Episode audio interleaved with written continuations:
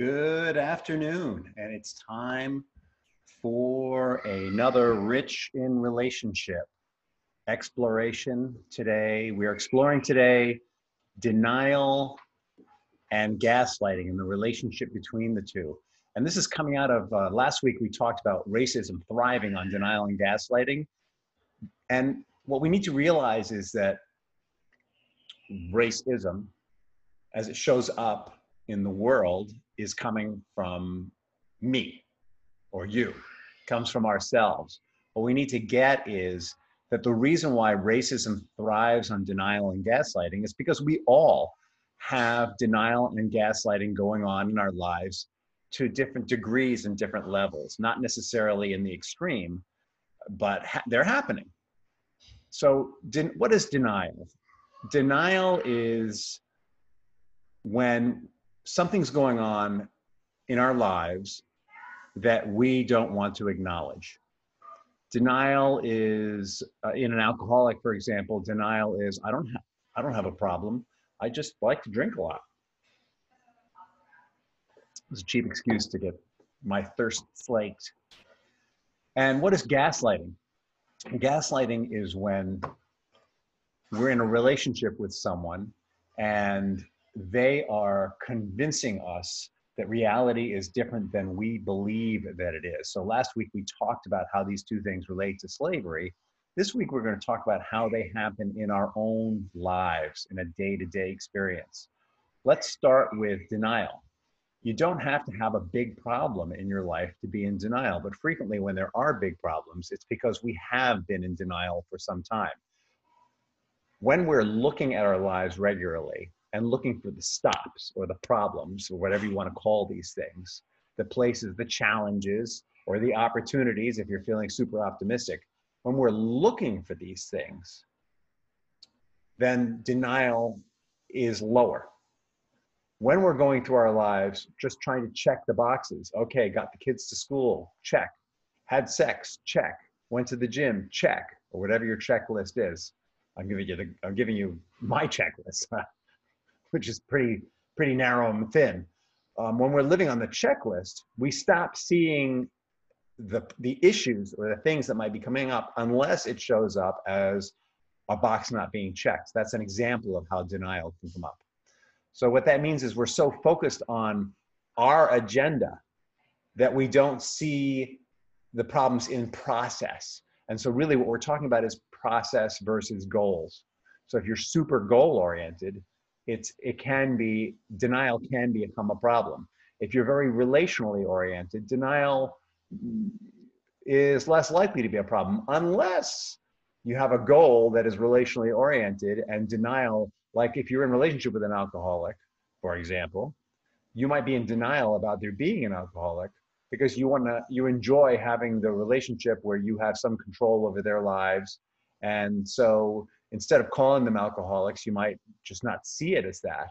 And so the denial or the alcoholic, this is where denial and gaslighting start to play together. The alcoholic may be convincing you that they're not an alcoholic, even when all the evidence shows they are. That would be gaslighting.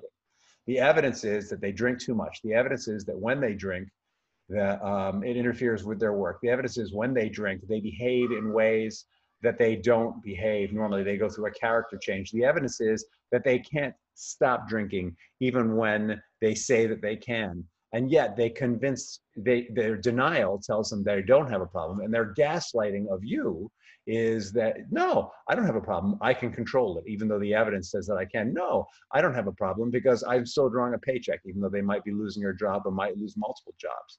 That's a low level form of gaslighting. Gaslighting, just to be clear, comes from the movie uh, Gaslight, which was made, I believe, in 1944. And it's uh, an excellent movie, actually. You should check it out. It's very dramatic. And it's a movie all about someone who is gaslit by her spouse, I believe. It's been a long time since I've seen it. It might be time to revisit it. Okay, so denial and gaslighting. And now you have an idea of the relationship between them. Now, we can be I don't think we can be gaslit.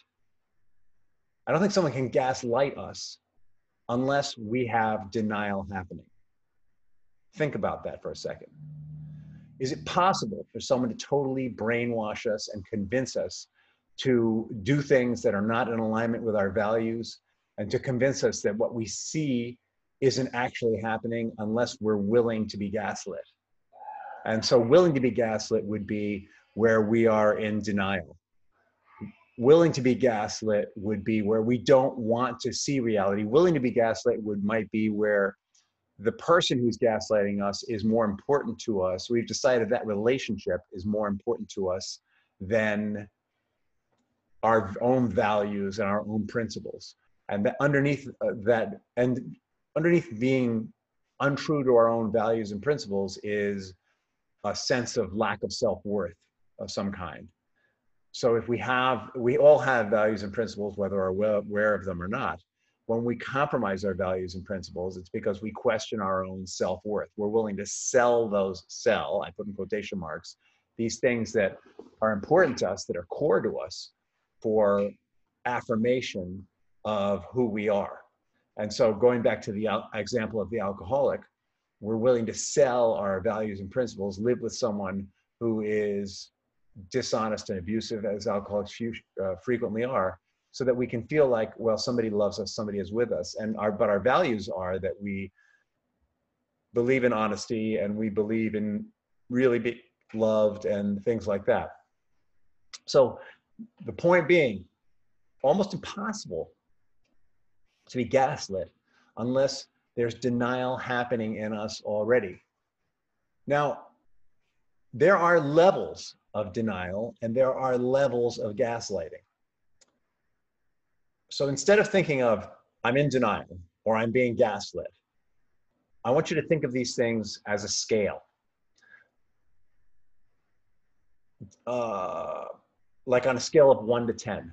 And in psychology, there's a belief that some denial is actually healthy.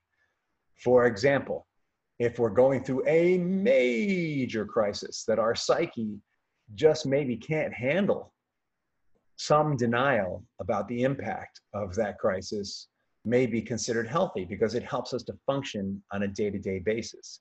And so, where's the line between healthy and unhealthy denial? I don't think anyone has really determined that.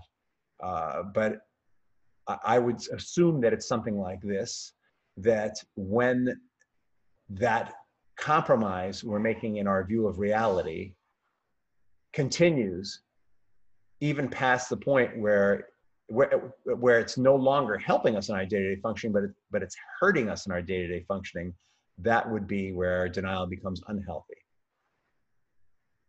It's hard to believe that denial could be healthy in any way.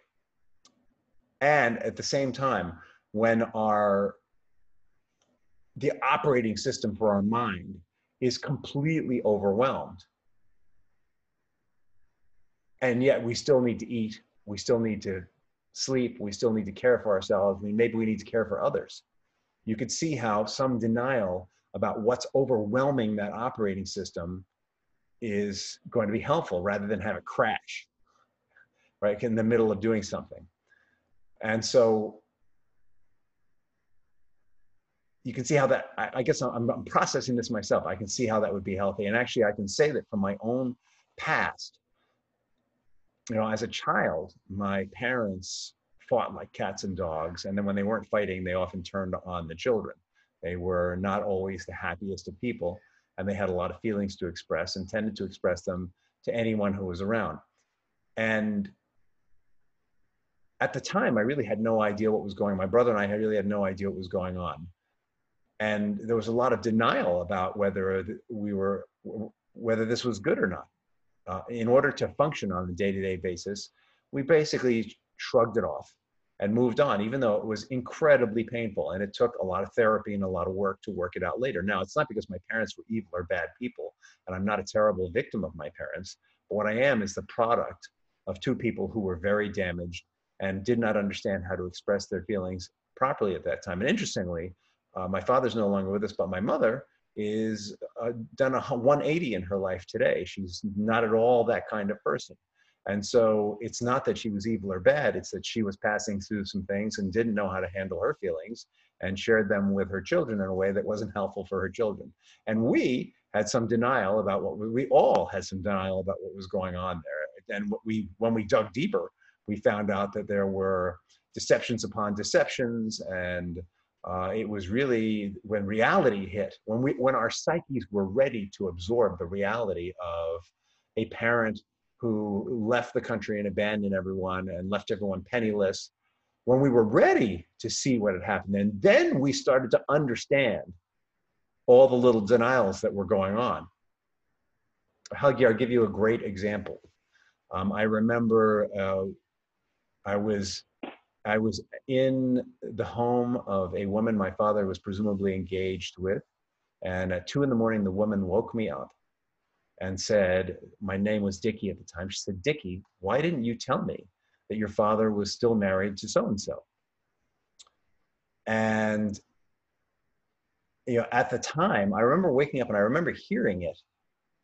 Uh, and I actually had no clue that he was still married to so and so. But when she said it, I knew it was true.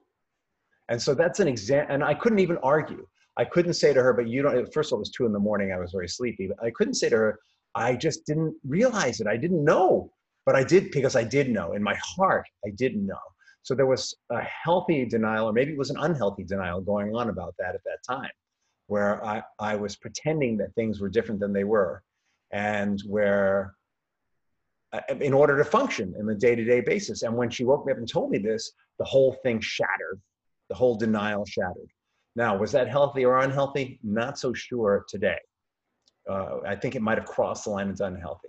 So it is, our minds do think, basically denial is something our minds do to protect the operating system is probably the best way to put it.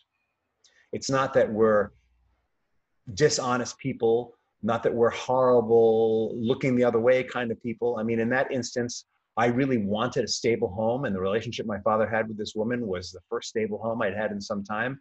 And so I chose not to pay attention to the fact that the other thing hadn't quite been resolved. Um, and was that healthy? Maybe. I, I, well, I can tell you that that woman who is now longer with us uh, became a dear friend and a dear mentor to me, and that her children are still my friends today, and um, that only good came out of it in the long run. But is that about whether it was healthy denial or not? No, that's about people caring and being loving and having clear intentions. All right, and so that's also a great example of gaslighting. Mm-hmm. Right? Because she was being gaslit by my father at that time. My, she, and she was being gaslit in the sense that he was telling her, "Oh yeah, I've cleaned up all this, and I'm ready to be the your one and only, and you're true." And in fact, he was having two relationships at once. So that's a great example of gaslighting. And where is it on the scale of gaslighting? If you see the movie Gaslight, um, that's like a ten. This is like a five. Uh, and gaslighting in many ways is when people lie to us and we choose to believe them even though we sense that something's not true. So let's talk about how do we deal with gaslighting and denial. First of all all of us we've established that all of us for all of us denial is a mechanism that sometimes may be good for us but often is not. The reason we have denial is because often we are not ready to change. If we want to deal with denial we need to be ready to change. Ready to change, the denial is about a situation that's out of sync with how we want reality to be. Going back to my story about my father and da da da da. I wanted reality to be a certain way. I wanted to have a stable home. And yet in my heart, I knew that the instability was going to be as it always had been because the source was my father the source of the instability. Yeah, this, in terms of my external environment. I wasn't ready to accept that this man, who was a role model for me, I was like, it was I was 16 or 17, was his values were not in alignment with mine. I wasn't willing to accept that he was inconsistent. And so, so I wasn't, because I wasn't ready, that opened me up to denial and to pain and hurt. And I have to say that when my relationship was best with my father is when I accepted him for who he was, accepted that his values were not in alignment with mine, never would be, but still loved him. You know, my life got so much easier because at that point, I was ready to change. I was ready to change my expectation of him. I was ready to change my image of him, and I was re- and I was ready to accept that I would be fine no matter who he was. That's a form of, ex- of, of readiness to change. The issue is motivation to persevere. So when we see that things are not lined up as we want them to be in our lives, how motivated are we to persevere to the truth and to joy? It may be happiness, but certainly joy. Distinction being happiness is when our sense of well being is high and we're under low stress. Joy is when we are under intense stress, but we know we're moving to something better. We have hope in the future. And because we have hope in the future, there is power now. I love that expression. Dealing with denial is about access to help.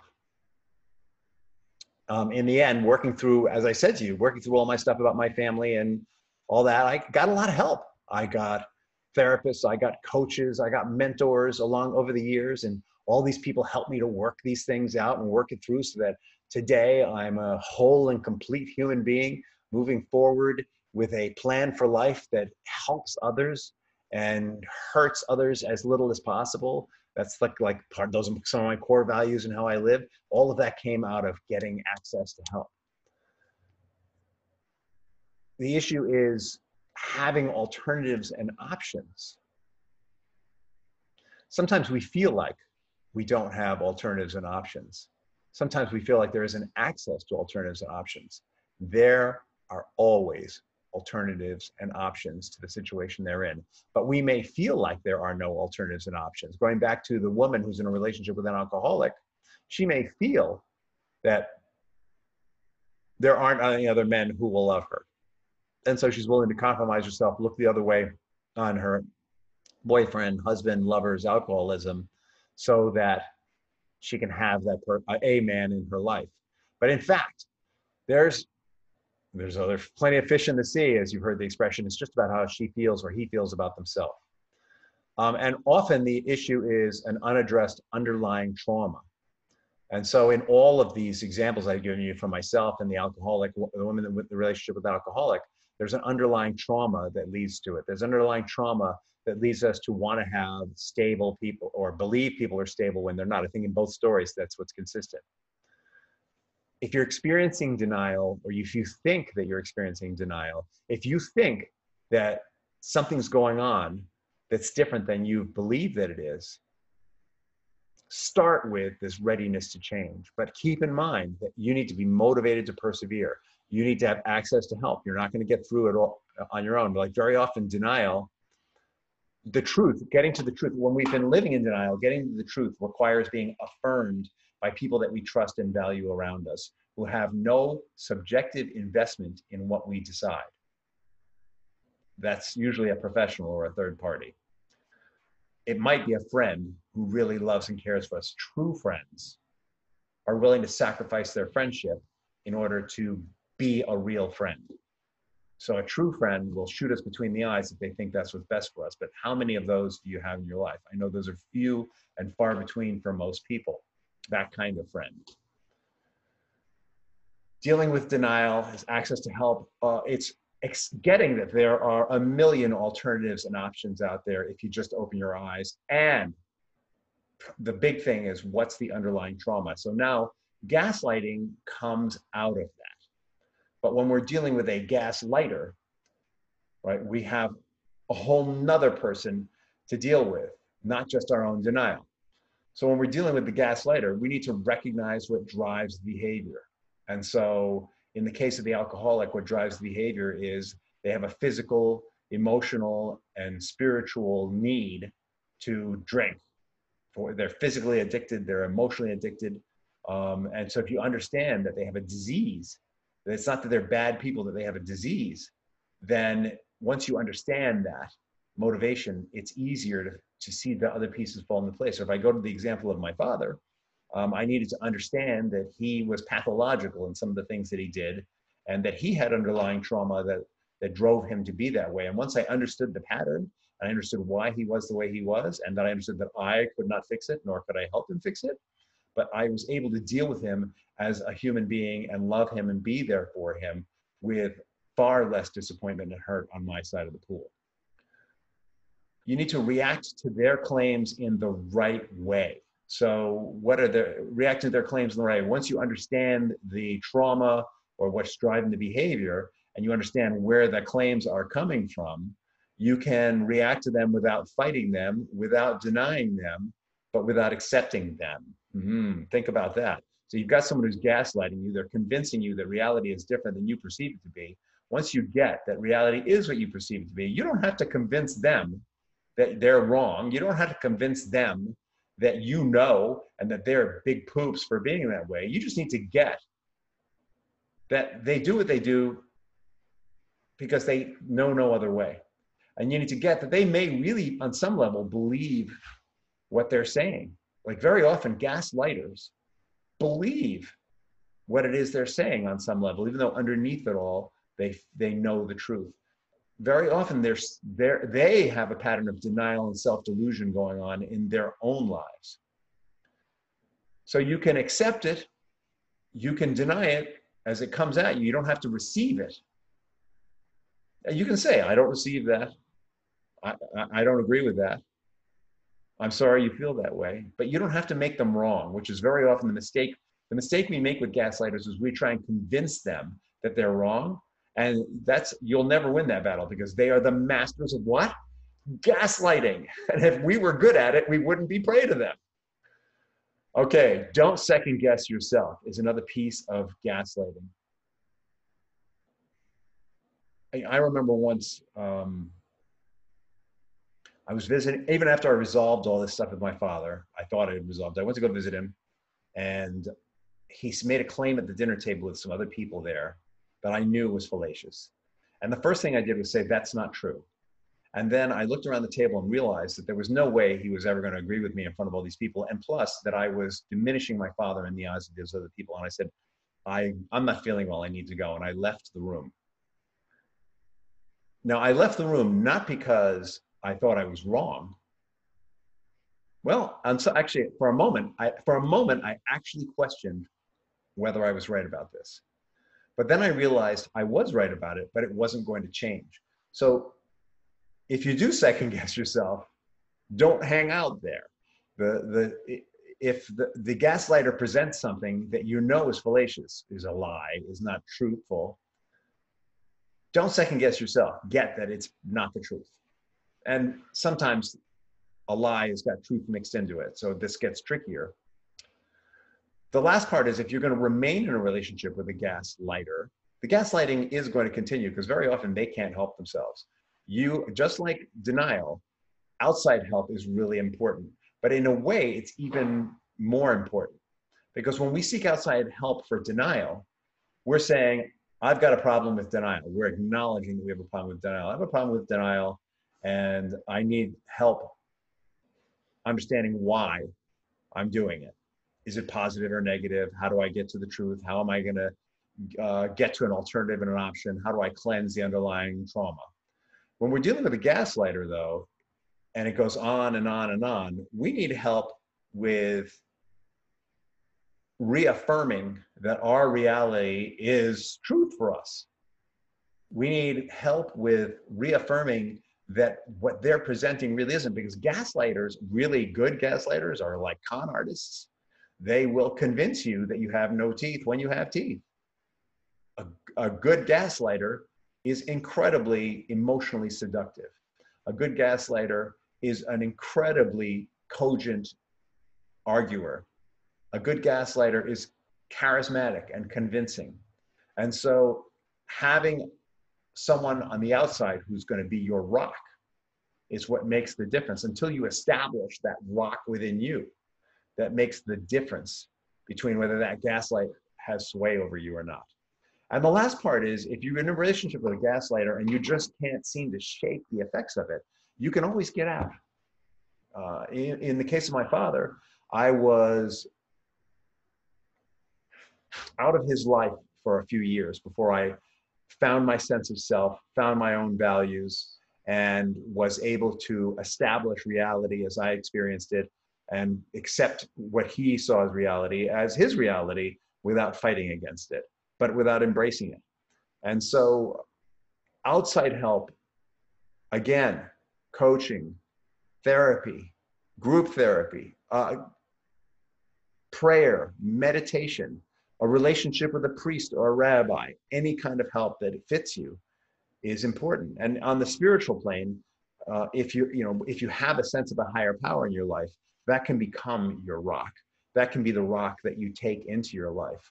The the most cleansing thing for most people is the experience of having a connection to something greater than themselves that is going to lift the denial out of them, lift the dishonesty out of them, lift the self doubt out of them, however, and whatever that process is, if you explain it in psychological terms or spiritual terms, it seems to work.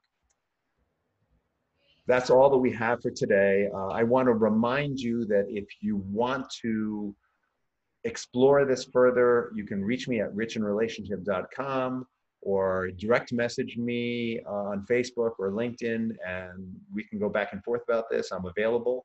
And clearly, someone who's been through it and understands it, I'm willing to share my experience, strength, and hope with others. I guess that's it. Have a great day. Digest this and look to see where the seeds of denial in your life and look to see are there gaslighters in your life, low level, high level gaslighters, and how will you contend with them?